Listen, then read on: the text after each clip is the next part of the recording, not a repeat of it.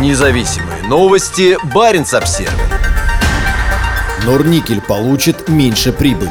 Работающая в Арктике горно-металлургическая компания «Норникель» по-прежнему очень много зарабатывает. Но из-за связанных с войной санкций и переориентации на новые рынки в 2022 году ее чистая прибыль сократилась на 16%. Финансовые результаты Норникеля, крупнейшего в России производителя цветных металлов, были опубликованы в пятницу. По сравнению с 2021 чистая прибыль компании упала на 16% до 5,9 миллиарда долларов. В Норникеле, который ведет добычу руды и производит металлы в Сибирском, Норильске и на Кольском полуострове, заявили, что столкнулись с проблемами из-за введения странами Европы и Северной Америки экономических ограничений в отношении России. Для минимализации этих рисков Норникель проводит работу по налаживанию альтернативных каналов закупок и сбыта, выстраивает новые логистические маршруты и осваивает новые рынки капитала, говорится в пресс-релизе компании. Баренц Обзервер уже сообщал о том, что Норникель рассматривает возможность создания на севере Африки перевалочного комплекса для обхода европейских портов.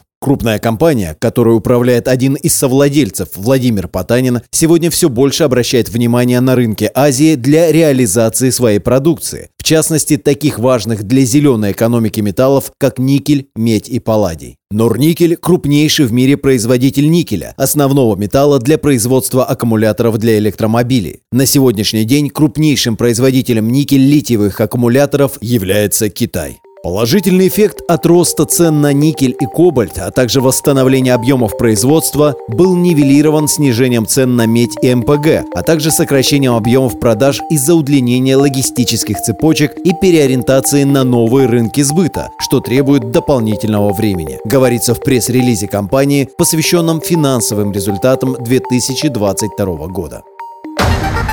Независимые новости. Барин обсервис